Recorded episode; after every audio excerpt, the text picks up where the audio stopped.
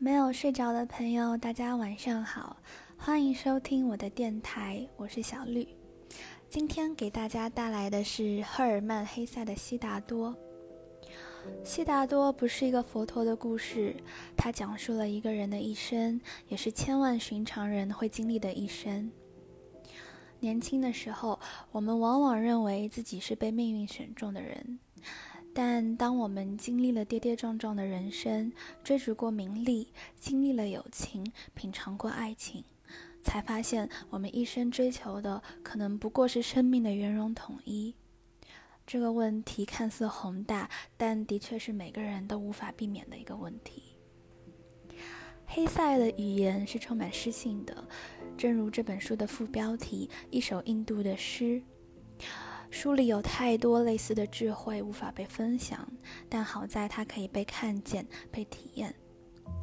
倘若你也看到了这本小书，希望你也可以细细品味文字背后的道理，在读过他的故事之后，也能有所感悟，并开始体验属于自己的人生。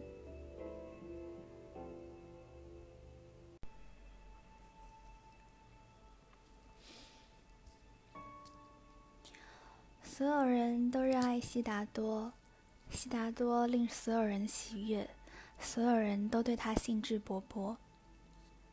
可是他悉达多却无法让自己喜悦，无法让自己略有兴致。他在无花果园的玫瑰小径上漫步，在幽兰的树影下静思，在旧树池中每日洁净身体，在芒果林的浓荫下献祭。他优雅完美的举止讨人欢心，令人赏心悦目，可他心中却并无喜悦。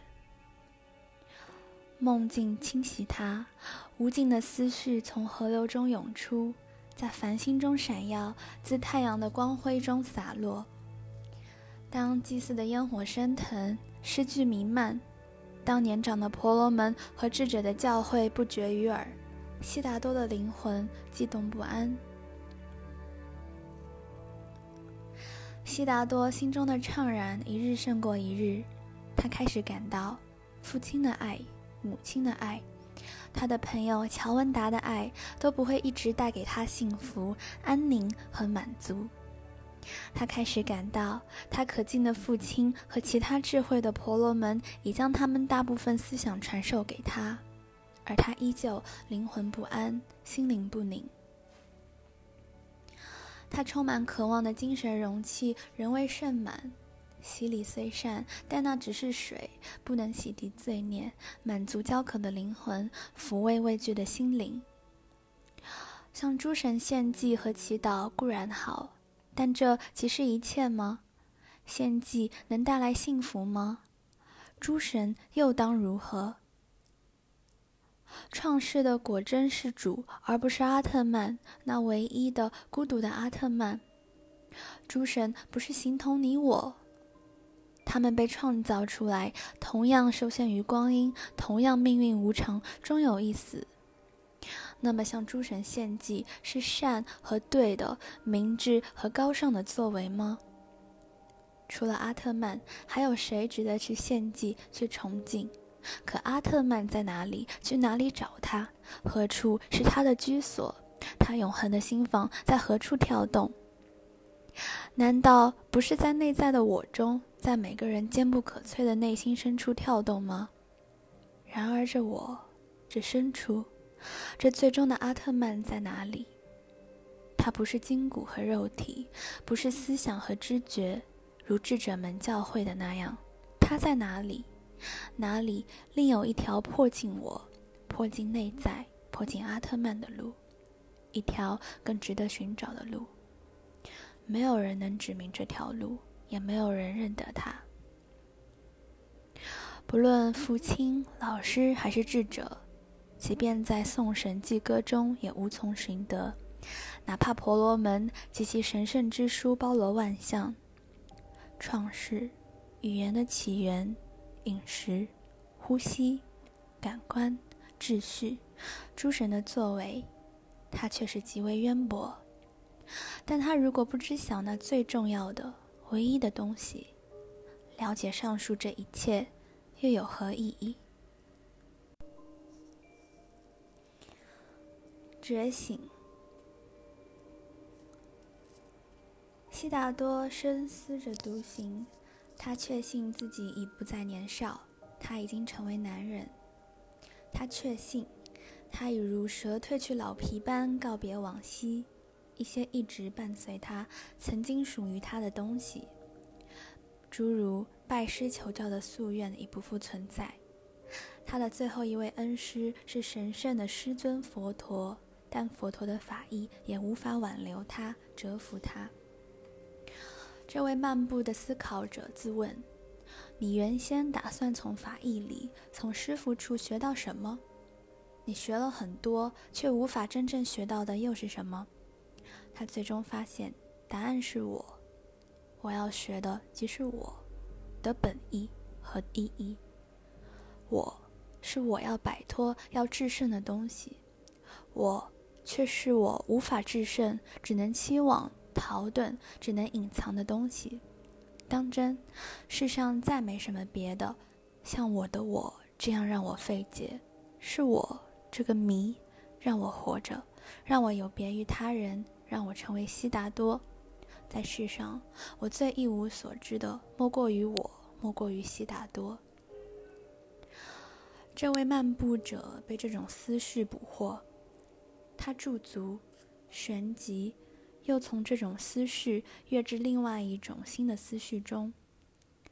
我对自己一无所知，一直以来，悉达多与我极为陌生，只因我害怕自己，逃避自己。我寻找阿特曼，寻找大凡。我曾渴望的是我被肢解、蜕变，以便在陌生的内在发现万物核心，发现阿特曼，发现生命。发现神性的终极之物，可在这条路上，我却迷失了自己。悉达多睁开双眼，望向四周，一抹微笑不禁在他脸上荡漾开来，一种从大梦中彻底苏醒的感觉贯穿他的周身，直至脚趾。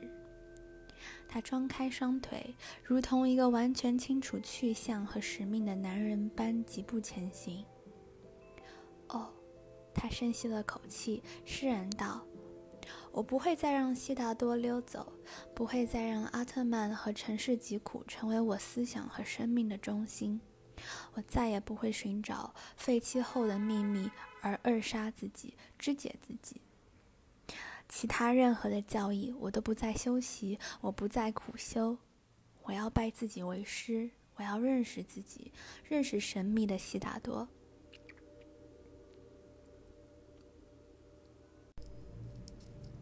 他环视四周，宛如与世界初逢。